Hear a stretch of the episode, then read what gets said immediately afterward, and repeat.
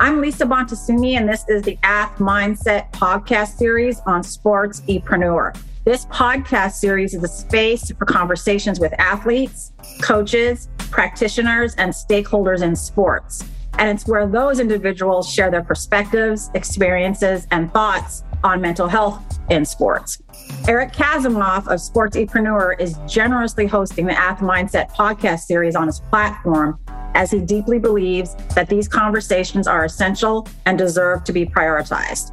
This is the Ath Mindset podcast series on SportsEpreneur. Sports Epreneur, the content platform where sports, entrepreneurship, and mental health collide. If you are looking to start a podcast or create original content, you have to talk with the team at SportsEpreneur. I work with them and I vouch for them. It's that simple. Go to sportse.io to learn more.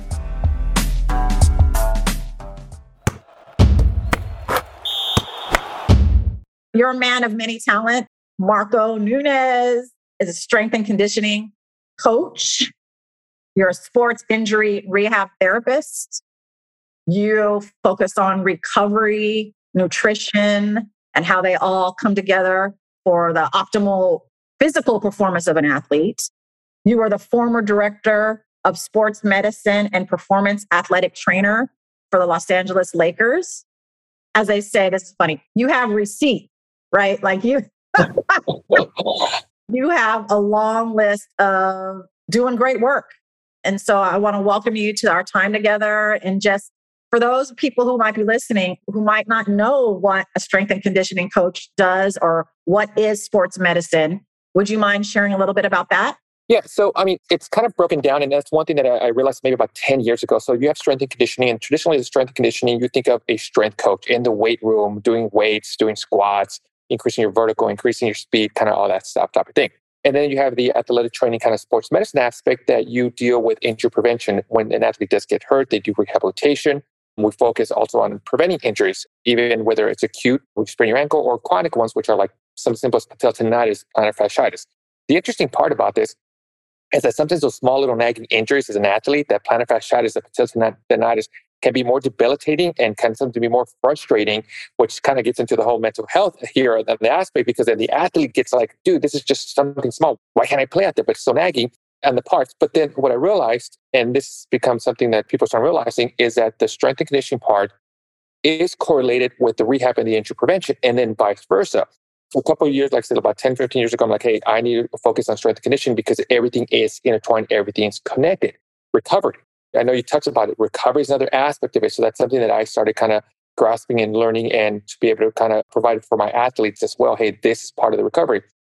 The interesting part about it is that a lot of people focus on the pre activity, like what do you do before the game? What do you eat before the game? What do you warm up? Which is great. You need to do that. But then recovery is like, uh, I'll have my shake after I'm done working out. But no, it's not just as simple as a protein shake. I, you know, I tell athletes, as soon as you see those four zeros up on the clock or the ref hits the whistle, recovery begins right then and there. It doesn't wait, oh, I'll get home, I'll let me eat, you know, I'll do it tonight. No, because you're always preparing for your next event, your next practice, your next game, stuff like that. So that, but everything's kind of intertwined. And the goal of it is for, like you mentioned, is try to help our, my athletes reach what we refer to as their peak performance. Now, and when I say peak performance, because everybody's different. You know, I get it. Everybody wants to have that 42 inch vertical. Not everybody's going to have it, but my goal is to get you to whatever your peak is, help you get there and help you maintain that and that part. Health is also very important. You always get like get a lot of parents that are like, hey, I want my son to or my daughter to have a 40 inch vertical and squat 300 pounds. And that's great. If your kid or your athlete sitting on the bench and not participating in the game type of thing. So that goes into it. Mm-hmm. No, thank you for all that. I think it's you've mentioned a lot of different, very important points that I mean, the number one thing is the minute those four zeros are up there or the whistle blows, recovery begins. Mm-hmm what does that look like? Like for any parent or athlete out there listening, what is done at that point? What can start that recovery process? What are a few things that can start that? Well, so one of the first things that you want to do is replenish whatever you've lost as far as calories, proteins, carbs. That should be one of the number one things. So yes, a lot of people do consume some kind of protein shake or anything like that. So, and it's fine. Ideally, you want to have some kind of food substance. That's kind of the ideal world. But at the same time, one of the biggest issues that when you just finish playing game, you're sweating, you're hustling, you're out of breath, all that stuff. The last thing you want to do is actually start putting actual food and start chewing. So I get it. But usually within the first 30 to 60 minutes, you want to kind of get some kind of substance in your body to begin that process. And then maybe an hour or two later, once your stomach has settled down, once your heart rate has settled down and your appetite has returned, then that's when you actually can go ahead and actually have an actual meal, food meal to try to replenish that start. So right off the bat, let's do hydration. One of the biggest issues that people kind of forget is hydration. They kind of drink water during the game, but then they forget to drink water after the game. So hydration should be part of it. And, and, and it's funny, I'll give you a prime example in the part. When I was with the Lakers, we had an athlete that when we should travel on clock, where we used to leave a city, get to the city about one, two o'clock in the morning, and he would always text me, Hey, Marco, I have a headache. Marco, I have a headache. I have a headache. And it just became clockwork, clockwork. And then I'm like, well, what's going on? And it wasn't from a hangover or anything like that, alcohol. I would just get did drink alcohol. So we checked his levels, checked his blood work. So we quickly, then what we ended up doing, we ended up doing what's called a sweat analysis test, where we sweat patched on the athlete. He went ahead and practiced, and we wanted to see his electrolytes, his sodium levels, his chloride levels, everything while he was participating. But when we got that research or the data back, we actually found out that the athlete was in a dehydrated stage before even practice.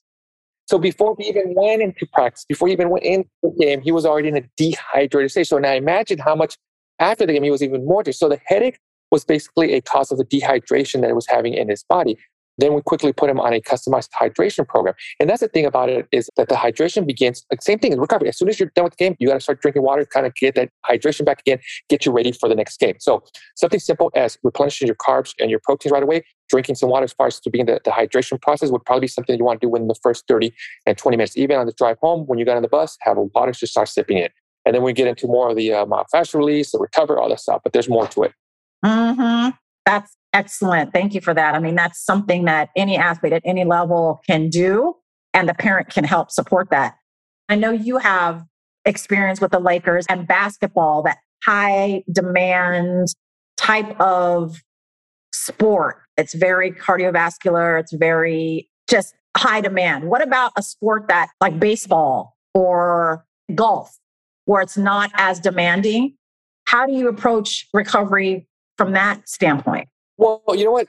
You'd be surprised because even golf itself, yes, you're right. It's not that traditional high demanding where you're constantly running up and down the court and you're doing all this stuff. But golf is a little bit of a different sport. You're working more on the small intrinsic controlled muscles to try to kind of get it. But you're also using power. I mean, if you think about it, when you're hitting off a drive, you're getting that torque, you're getting as much power in there, and you're smacking the ball. I mean, very similar to a baseball player where you're trying to hit it as hard as you can, but as controlled as you can on that part. But even then, it, it still provides it because here's the thing about it golfers are also weightlifting on their off days. They're, they're doing the strength in the areas. So it encompasses the same exact thing. Yes, you're probably not going to see them with a drenched, wet, sweat, you know, golf polo shirt all drenched in the park, but it's the same process. Because here's the thing about it. The recovery process occurs is because you're preparing yourself for your next tax. Now, let's say you had a tournament today, you just got done, right? What are you going to do tomorrow? Odds are you're probably going to hit the gym tomorrow. You're going to probably lift or something of that sort. So you're recovery. It's that you're preparing yourself for your next event, or your next practice, your next game, your next tournament, whatever it is. So that should be your mindset. It's not, hey, this game is over. I got to start ready for the next one. Yes. No, that's great. That's awesome. When you were talking about everything is connected, the strength and conditioning is connected to recovery, nutrition is in there, hydration. You and I have talked about it a little bit how is the athlete, like you said, mindset, mental health, and the, the mental sport performance piece? How do you think about that as everything's connected? How do you think about that when you're working with your athletes or talking to them about it? It's interesting because I've always asked this question, and people ask this question. I tell you, and the story with what story with Kobe is that you know majority of times in sports there's the mental aspect of it and usually the physical aspect of it. So the big question is which one do you want to be strongest in? Do you want to be a great physical aspect or a mental aspect, or which is more beneficial for you as an athlete? Personally, you know, in the last 23, 24 years, physical part of it obviously is a huge component, gets you where you need to be. But the mental aspect seems to be the one that kind of like separates those other individuals from the rest of them type of thing. And, you know, Kobe used to have this thing about, he used to always say, hey, who do you want in the trenches with you when you're at war? Who do you want there with you? Do you want that guy or the gal that can hit a target from a thousand miles away as a sniper, but as soon as they get close, that person's bailing on you. Or do you want that person that, hey, you know what, they're going to stay with you to the very end and fight it out, and you know they're to fear. So in his mind, he's like, I'm taking that second person because I know that person has my back. They're mentally tough. They're going to grind it out. Whether we're down by 50 points, whether we're down by 100 points, they're going to stick with it, or whether we're in a four game losing streak and a five game losing streak, it's tough. The one thing I remember Kobe used to tell even his teammates it's common. It's very easy for athletes to go on a slump, whether it's a hitting slump, whether it's a shooting slump. It happens. And his big thing, his thing was like, hey, just keep shooting, just keep shooting the ball, just keep shooting the ball. You know, my daughter right now, she plays volleyball in a club team and she's trying to focus on her hitting. And, and lately, you know, she hits a ball, but kind of she hits it a little bit hard to go out of bounds. And one time I'm watching her from practice. So the next time, instead of her going and hitting the ball, she did it more of a little lob over. And then she did it again and she did it again. After the car, I'm like, Caitlin, just keep hitting the ball. And I know she kind of was like, and it's normal for athletes, they don't want to mess up. They don't want to get yelled by their coach. They don't want to let the teammates fall down. So they'll resort to what we call a comfortable stage. They want to stay in a comfortable stage, and that's normal. But there's always a saying that no one's successful in a comfortable stage. You want to get out of that comfort zone. And mentally, you have to be strong enough to get out of that comfort zone and be willing to maybe take some criticism and be willing to fail a little bit. But mentally, you, you have to be tough. And I think that's one of the hardest part to be able to do that. But again, mental toughness or the mental aspect, I think is a huge component in sports or in life in general, period. Mm-hmm. For sure, for sure. I mean, you just touched on some more amazing gems, as we call them. I mean, I think I want to highlight it's the process over the outcome. I think so many times it's like the stats don't tell the full story of like what's really going on, right? Like what is entailed within you to keep going, especially in adversity, right? I mean, keep hitting the ball, like just keep doing what you're doing and then it will feel right. It will give you the outcome that you want if you focus on that process. I think a lot of people focus on just that endpoint and don't actually aren't even aware of what their process is or put an intentionality to it. So I think that's really, really important. I think, yeah, for our younger athletes, you know, as you know, my daughter is a elite level softball player too. I think our daughters are similar ages. And I think it's interesting for the girls that they're generally girls want to be part of a team, want to contribute, want to be liked, want to be liked by their coach, want to impress people. And so they put a lot of pressure on themselves. And so in actuality, though, their performance declines when that happens. And the outcome is exactly the opposite of what they're wanting to do. So it's tough. But when you talk about mental toughness, that set of words has had a, I want to say, old school definition, and it's kind of becoming something different. How do you define it now, Marco, at this time in your career, mental toughness? And you're right. The old traditional definition of mental toughness is kind of like, it was always correlated with suck it up. You know, just suck it up. Mental toughness, suck it up kind of went hand in hand together. You got hurt, suck it up, get out there. Yeah, you lost, suck it up. You hurt, suck it up, suck it up. But mental toughness is a little bit different. And I kind of correlate that with the Mamba mentality. Everybody knows about the Mamba mentality. But even then, most when I talk to people, most people as you know, Kobe being the first one there, playing through injuries, uh, the last one in the court type of thing. But what I learned working with them, it wasn't necessarily that. That was just one component about it. The Mamba mentality was more of a little bit of a mental toughness, understanding that there's going to be roadblocks, understanding that there's going to be obstacles, and knowing that they're there and being able to approach them. You know, I was reading a book, and I don't know if you read this book, Obstacle is a Way. The author's last name is Holiday. He has a couple of books pertaining to mental toughness, I guess, so to speak, or mental health, or just mental in athletes or in people. And in there, one of the interesting parts about it is he starts with a story about a kingdom and a king where the king decides to put this huge boulder in front of the entrance to this kingdom, right? And he wanted to see how his people or people reacted to it obviously you could do this. So there was three things. One, you can approach the boulder. Ah, we can't get out. I'm just going to go back to my house and be done. The other is like, hey, there's a boulder. Let's find a way around it. Let's climb around. Let's maybe let's create a whole new entryway type thing. And then the third aspect is, hey, you know what? The boulder's here. I understand this boulder. That's my obstacle. Let's figure out a way how to get through the boulder, whether we need to chisel away. It may take a while. Like you mentioned, there's going to be a process. It's not going to be happening one day, but eventually we'll get past this. And that was what, you know, when I was reading this, like, ah, that was kind of like the Mamba mentality. You know there's going to be obstacles. You know there's going to be things in there. Understand that's going to happen, but figure out a way how to go through it. And, and the first thing that pops in my head is I remember when we won the championship in 2000, I think it was 2009, and Kobe ended up with uh, what's called an avulsion fracture in his finger. If you go back and look at the pictures, his finger was taped and it was a shooting hand. And it's very uncomfortable because as an athlete, you need to be able to grip the ball and kind of be able to shoot stuff like that. So the next day he came in we taped up his finger different ways, and he understood, hey, this is my obstacle. I got my finger here, have a little bit of avulsion fracture. He can either could have sat out for four to six weeks, let it heal up, but his mind's like, nope, this is my obstacle. I got to figure it out. So we taped it a couple different ways. He went out there, started shooting, didn't work, came back. We taped a different way. Went back there shooting, didn't work, came back. We did taped a different way. He started shooting. Ah, he made a basket. Made two, made three, made four, made 10 in a row. It's like, all right, got it. I figured it out. That was my obstacle. We played around with it. And then after that, we taped it the, the exact same way. As I say, to make this long story short, we won the championship. He was successful and we got it. No, that's an awesome story. I mean, and that reflects we got to keep trying and kind of go through the process of, okay, we're going to try it and knowing that nothing's going to be perfect. Let's try it. Okay, we'll make the adjustment.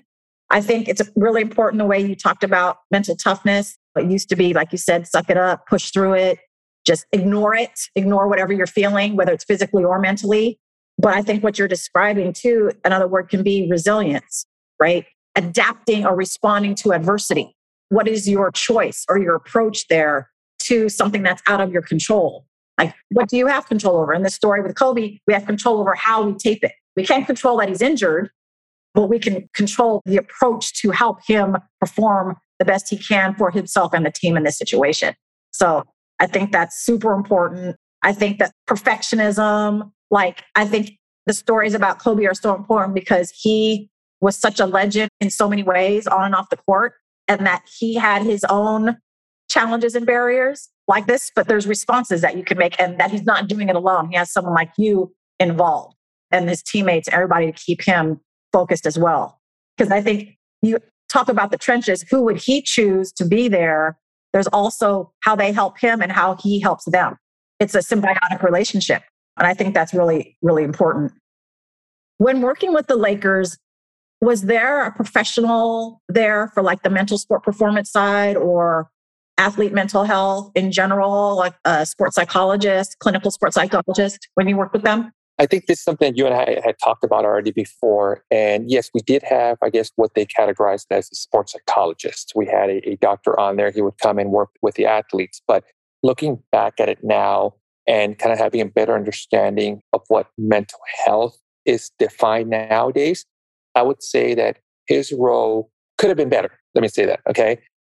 Yes, he worked with the athletes from a mental aspect, but I think it was more from a personal thing. Sometimes he touched upon it, but I think nowadays that mental health or, or, the sports psychologists that are, are in certain teams are doing a better job at it as far as understanding kind of what we talk about the resilience and understanding that there is mental health, there's some issues and it's okay to talk about it. But even then, there was the stigma.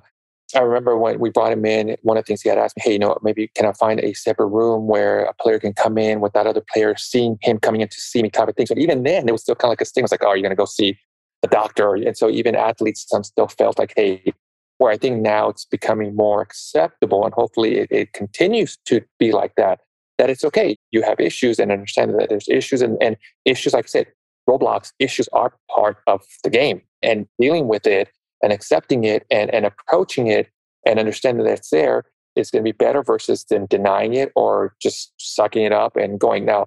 Yeah, there are stages where you can suck it up and tough through it. Yeah, there's going to be certain situations that you can. There's aspects of it, but there's degrees. I think there's degrees of it. Yes. Yeah. I think to his credit, maybe there was a way that he is just trained to do the sport performance side, which is how do you create tools and strategies to perform on your field of play or court in this case. But there are also clinical psychologists, sports psychologists who can also address life off the court. Oh, okay. Family dynamics, worries about like, okay, where's my kid going to go to school next season when I get traded or move to another team? Or how am I going to get a house set up or finances or contract negotiation? There's stuff that still impacts that are stressors, with you know, good or bad, they're stressors. Like getting married is one of the number one stressors that anyone can feel, but it's also a good thing. Just like getting a new house or moving somewhere, but it's still stress. It still impacts you and can impact your mental health. So I wonder if there was a way that in this new budding sort of profession now become more normalized on teams. Was he trained in both or not? And how was his role supported by the higher ups and introduced to the players, right? Yes. And I agree with that, that part is that I think he was introduced to the players. He was somewhat involved, but I think it was more, there wasn't much, kind of like the word that you mentioned, there wasn't much of a sports performance health aspect of it. And I think that wasn't kind of his main role. It was more from the clinical kind of social aspect of it type thing, which was helpful because, like you said, there's been plenty of home life stressors that can actually trickle down into the court and can affect you. all the time. So it happens. I mean, it, it's it life and it affects you, but I don't think he was more into the sports performance health. But it's something I guess that I never even thought about having two different areas or two different professionals to be able to deal with that. And depending on what you need as an athlete. Yeah, you could have, well, a clinical sports psychologist can do both. Someone like me who is a licensed clinical social worker, so a therapist, and now going back and getting my certification as a certified mental performance consultant, I can do both. And sometimes it works to have one person, and sometimes it's better to have two. It depends on the organization and the way it's structured and how it's communicated. You know, with my work with the Oakland Roots Sports Club, it worked for me to be both. There's one less person to coordinate with, but I think it's key, whoever the players are, to have that coordination, like to have that communication with the athlete's permission so that the holistic approach. So like for you, it would have been awesome to have like a close coordinated relationship with you, the sports psychologist, the coach. But I think that's still coming. It's not there yet. I mean, did you experience any collaboration like that back then? No, there wasn't much. I mean, there was stuff that I was able to sit down with our sports psychologist on a daily basis. When he, so when he would come down, he and I would kind of sit down. Now, at the same time, because of HIPAA and regulations and law stuff like that, it was very limited as far as some of the information he can provide me. But that's the other thing also. Was it ever where all three of us were the head coach, the sports medicine, even maybe the strength coach, and this, everybody kind of sat down? I don't recall ever doing it. And that's what I was telling you earlier is that I feel that we or I did not utilize him like he should have been utilized, type of thing. Even now, I'm still learning the aspects of it. And if I go, you know, in hindsight, it would have been different type of thing. But, but then again, like you mentioned, it, you also have to have support from management and ownership stairs to be able to do that type of thing. And also, the head coach. Is the head coach a big proponent of mental health? And if he or she is understands that and wants to add it to we did some issues that like that, and but other ones may have not. So it also kind of depends on the head coach as well. For sure, it totally does. It totally does. I mean, I think they can be a, a huge bridge, and then also inadvertently a barrier, depending on their perspective and value of it and knowledge. I mean, I think people who aren't I mean, this is my own bias as a mental health clinician that people who aren't for it or support it just really don't fully understand it. If they fully understood it, then they would be like, that's a no brainer.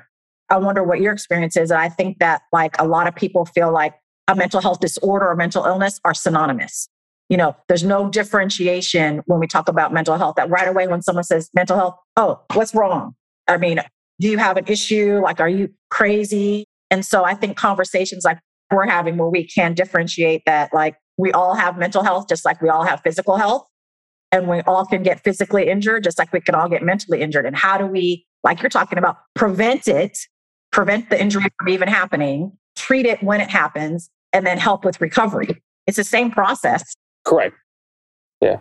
And i agree with you on that part, you know kind of doing the mental health or the how can i say this? Almost like the mental health injury prevention because the one thing about if you're an athlete and you play sports, you're going to get hurt. There's injuries or there's issues. You may not have a serious injury, but you're going to have issues.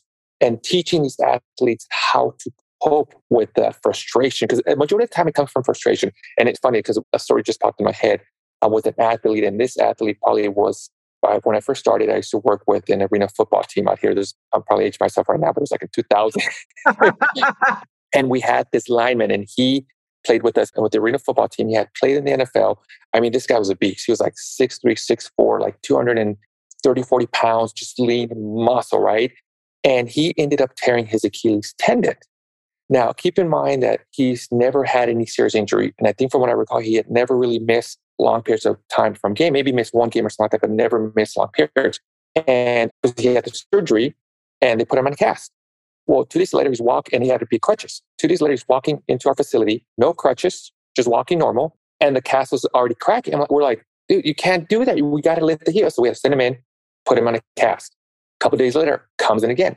No crutches with the cast. The cast was broken already because he was forcing the, yeah, movement. Putting all that weight on it. Yeah. Exactly. But we slowly started realizing that he wasn't accepting his injury. He was frustrated. He didn't want to do that. And and it got to the point that he was staying home there was an incident where I think he got very depressed, started drinking. Unfortunately, the police had to kind of come in and get involved because he was kind of getting very loud.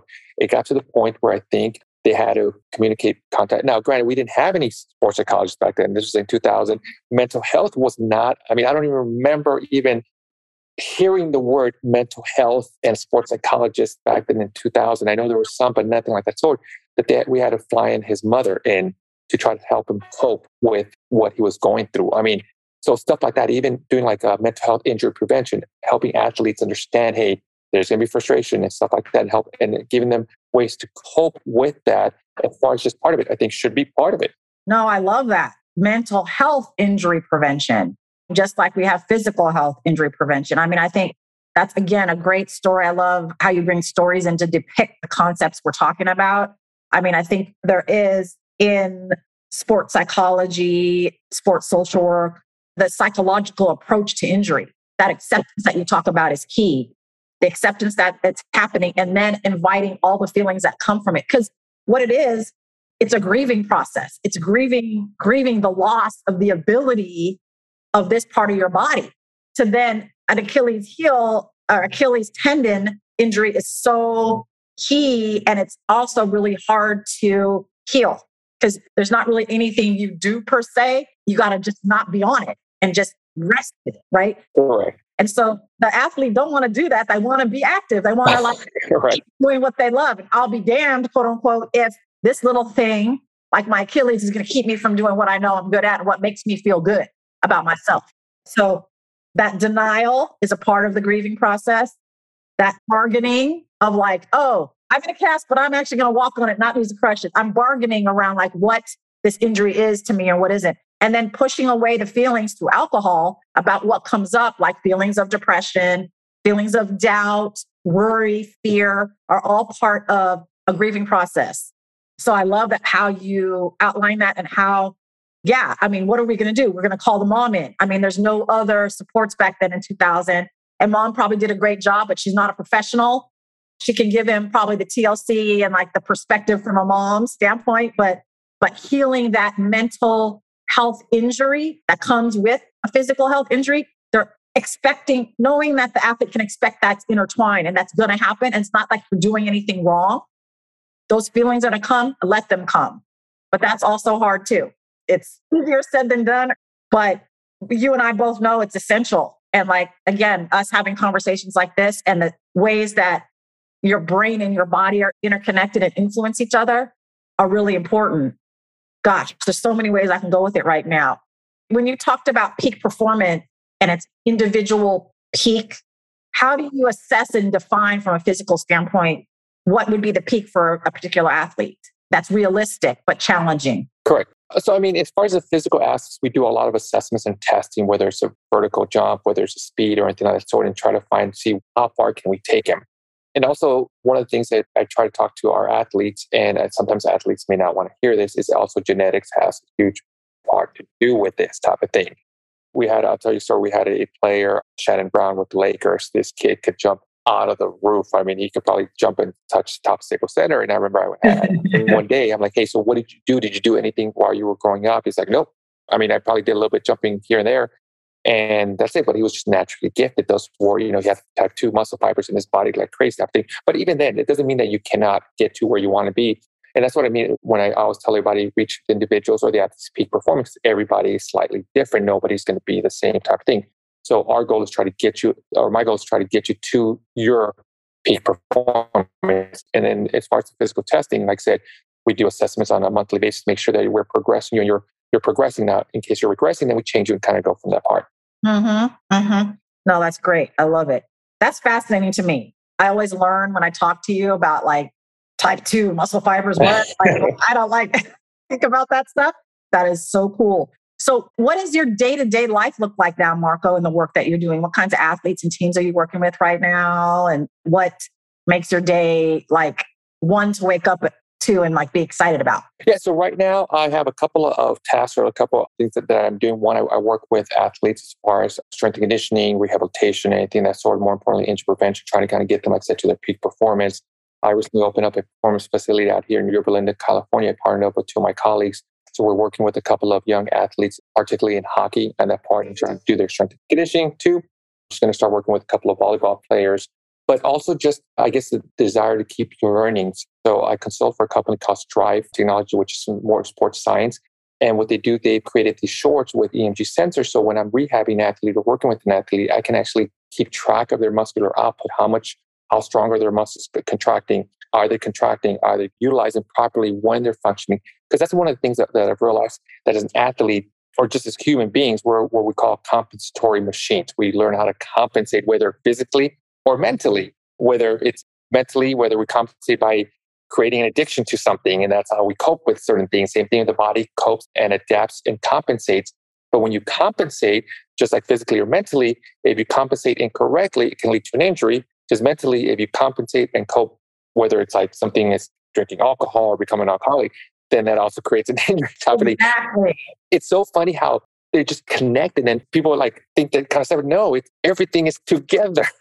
And hopefully the sooner people understand that, hopefully it, it'd be better for athletes in general. Absolutely. Absolutely. And I think you've said this many times like athletes are humans. They have human bodies and human minds and human hearts. And so to not connect the two and not realize the benefits of connecting the two is we're missing something. Because as you know, and you've mentioned this before, and I've talked to the athletes I work with, it's like you can only get so far physically. It's like the, ones who realize the power of the mind and train it and use it just like they train their body. That's what takes you to the next level is the mind. What's that saying? 80% of sport is mental. Is that what it is? It's something like that. Yeah, no, but you're right. Majority of it is a mental aspect. And it's funny that, that you said exactly. I was just talking to my daughter yesterday. We're driving and there's a, I read something about, they were talking about how the lion, the lion is considered the king of the jungle. And the question is like, well, why is the lion considered the king of the jungle? I mean, the lion isn't the fastest out there because you have the cheetah. It's not the biggest because you have the elephant. It's definitely not the strongest because you have stronger animals out there like the gorilla or anything like that. So why is it that the lion, this one thing, it's not the fastest, not the strongest, not the biggest, doesn't have the most poison venomous, is considered the lion? And, and one thing that I read is because it's the smartest animal out there, and having that, that mental part of it can supersede all these other different qualities that you may not have. And that's telling my daughter. It's like, yeah, you may not be able to hit the ball the hardest like, like somebody else. You may not be able to spike it. But if you, you can position yourself and be smart and have mental toughness to be able to kind of overcome these, you're going to be better than most of these other areas. But then again, like I said, it's easier said than done. It's very tough to be mentally tough because it's easier to get to kind of beat yourself down and kind of get yourself down type of thing. Totally. Totally. No, I love that story. The lion, the lion, like harness the lion in you. I'm going to use that now. There you go. lion, harness the lion. No, I think that's really cool depiction. It's very visual and it makes a, a lot of sense to anyone listening right now. I think the key is that, okay, we know the connection between the body and the mind, and we have to train the mind just as consistently and deliberately as we train the body. Like you said, it's not like, okay, I'm going to think positive today, then I'm all good. It's really a coming back to yourself, just like in meditation.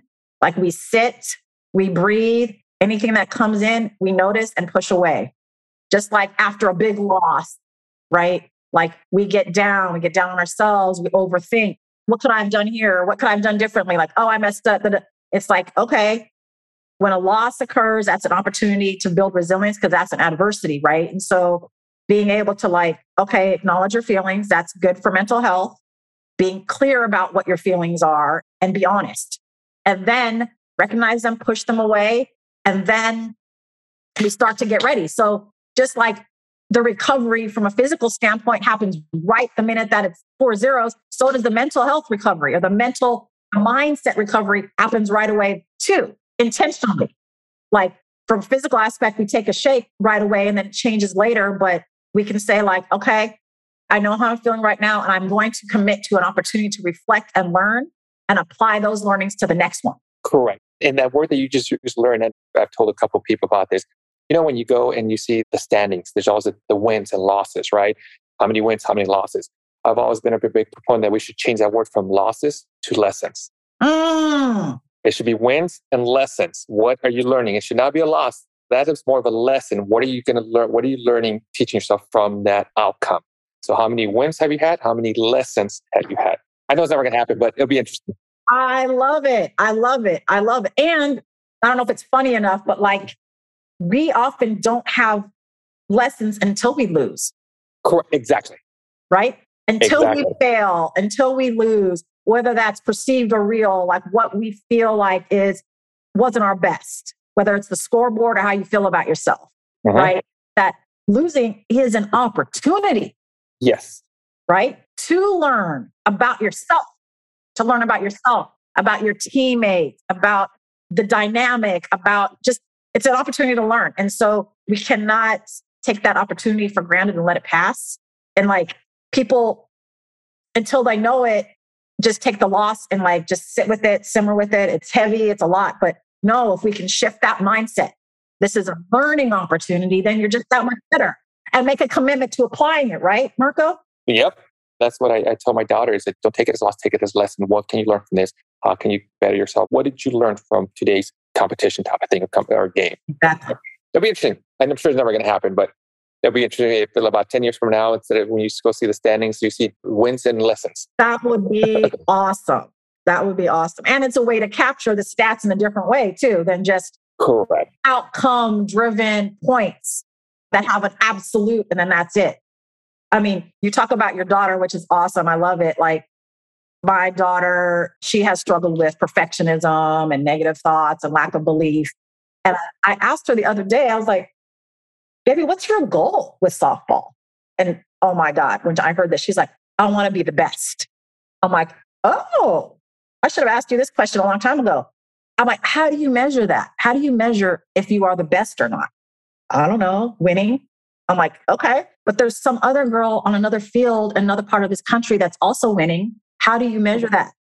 And she's like, oh, I guess I can't. I'm like, baby, you being the best, there's no way to measure it and you don't have control over that. Because who is going to determine who is the best? Baby, I want you to be your best. Correct. I want you to be your best, babe. Like, let's define what that looks like. And we're actually, with the Boulder story you had, we're actually stepping to the side to reevaluate her softball trajectory. Like, she's playing high level. We're going to step to the side, go down level, and see how that happens. See what happens there. Like, what can you gain and learn from shifting? Because something up here at this level is not feeling good right now. We've tried all these things and we'll continue to try, but I want us to pivot. And she had a hard time with it at first. Like, no, I don't want to. I'm better than that. I'm like, okay, is that you or your ego speaking? Home girl. Yep. And I told this is an important lesson. Sometimes to keep moving forward, we have to step backward to the side. It's not a failure, right? It's an opportunity to grow and learn and access another part of you. you know what? I like that. I don't think I've ever heard that. I like the, way you just said that. Because uh, the, the traditional saying is that in order to take one step forward, sometimes you have to take two steps back. And oftentimes when you take two steps back, that, that's viewed as a negative thing. But I like what you said. You rather take a step to the side. So it doesn't feel like, hey, you're actually going backwards. We're still staying the course. We're just kind of going a little bit to the side. Like that. I never heard that. I'm going to steal that from you. Okay, cool. We have lots of things we're stealing from each other, which is awesome and just makes the whole athlete population better with the way that we serve in the different roles that we play. I really, really appreciate our conversation. I always learn, and I think we could have talked for hours. Is there anything else that you want to make sure you share today about your profession, about like if there's anyone out there who would want to utilize someone like you on their team or for themselves or want to get into your profession and grow into that and they become a strength and conditioning coach or anything else that you really I've been asking you all the questions. So anything that you want to add or say today? The one thing that uh, I'll tell you, the young student athletic trainers or young strength and conditioning coaches are trying to kind of get into this career, we as strength and conditioning coaches, and also we always kind of measure ourselves by the results. Same thing, you know, if a kid comes in here and we start with a 36 inch vertical and all of a sudden I get him to a 40 inch vertical, oh, I'm a great strength coach. I got him to where. So we also measure our success based on their success and their progression type of thing. Same thing with injuries. If I can get the athlete back on the field within two weeks compared to before three weeks, that means I'm a great athletic trainer. It doesn't. The one thing I tell everybody is that, and then this kind of goes into the same case, that whenever you're working with somebody, you're not treating the injury, you're not treating the numbers, you're working and treating the individual first. And always work and understand that concept that, that he or she is an individual, treat the individual, work with the individual, and then the results will come afterwards. And when I say individual, I'm talking about also the whole individual, whether it's a mental health aspect, the physical health aspect, nutrition, it's all, that area. It's not just, hey, he came in with an expert, I got to treat the ankle. No. And I learned this right off of the beginning when I started with the LA Sparks. Again, this is back in 2004. I had an athlete that came in, and my first athlete I met with the GM, and I was ready to start. And she had just recently had ankle surgery. So I'm like, hey, she's gonna be the first one. I'm ready to go. I'm like gung ho. I'm like, I got all my programs ready. I'm ready to go. And she came in, and unfortunately, you can tell she sat down at the end of the table, and the treatment table and just kind of started going down and just kind of sobbing a little bit. And I'm like, oh. So then I just started to talk to her. Hey, what's going on? She was very nice enough to open up, and we just talked for like 30 minutes, 45 minutes, and never did treatment that day. She went home, recovered, got back. Next day came back, and then we started doing the treatment. And it was kind of interesting because we didn't do ice. We didn't do anything whatsoever. We just sat there and talked for about 30, 40 minutes. But I think that mentally helped her. She came back the next day. She was more in it because I said she, I think stuff was going at home. She was also frustrated with her ankle. She was like one of the top draft picks. So everything was kind of just falling on her. It's like, you got to get better. The season's to be here in about a month. You're not ready yet. You know, you need to help your team. So all these things were just kind of falling on her. And it was interesting because until now, that's what I told everybody. Treat the individual don't focus on the results don't focus on the injury. That will come along as you go along with it. Yes. That's a great story. Again, and I want to challenge you. You get treatment. It was just mental health treatment, not physical health treatment. Correct. Exactly. You're right. Exactly. it was very therapeutic the time she spent with you, just not in the way that you thought or imagined it would be, for sure. I mean, I think that you've pointed out so many things like the athletes sometimes aren't treated or treat themselves as a whole human being. They're treated as a commodity or entertainment or someone to just go out there and perform. And, and we don't care to know anything about you because you're here for us. Right. And so, the same way, if you treat yourself as a professional, like I'm only defined by my own stats, the ability to jump, the ability to recover in these few weeks, when our job is what we do, it's not who we are. And so I think that's treating ourselves as individuals just as we treat the people that we serve as individuals is super important. I think that mental health, the difference between physical health, I've been saying there's a lot of similarities, but like physical health, you can see it when there's an injury. It's visible, it's apparent, even to the non trained eye, depending on the injury. You can see it, there are signs. Mental health injury or decline is invisible unless by the trained eye that's a, a really important difference, I think. And that the desire to stay even, again, easier said than done. Don't stay too high. Like if there's a really good win or a really good play, celebrate or not, but then don't stay there too long. We need to get back to like homeostasis there. If there's a mistake or a failure, don't stay too low. Be here. And that again is easier said than done, but a practice, just like mindset is a practice, just like mental health is a practice mental sport performance is a practice. And I say that to my athletes go practice this. I don't say go do this. Here's a new tool like imagery or process goal setting or this breathing technique for emotional regulation. Let's practice this and then come back and tell me next week about how it's feeling. Let's practice it so that there's like more of a freedom to just play with it and not be so, again, outcome driven. So I really appreciate all of that. Really, really do. Thank you so much, Marco. It's been a pleasure, as usual, to chat with you. And it's great to be in your, the same space and see you moving and see all of your energy. It's coming through the screen. And good luck with everything you're doing. It's some exciting stuff. And all the best to your daughter and her, and her volleyball career, wherever it might take her. And I look forward to chatting with you again some other time. Thank you for having me. Appreciate you. One of my favorite things about our SportsEpreneur content platform is the opportunity to chat with amazing people in and around the world of sports. We hope you enjoyed the conversation. If you want to connect more, hit us up on Instagram at SportsEpreneur. Thank you for listening to this CADSource production, the SportsEpreneur podcast, the podcast where sports and entrepreneurship collide.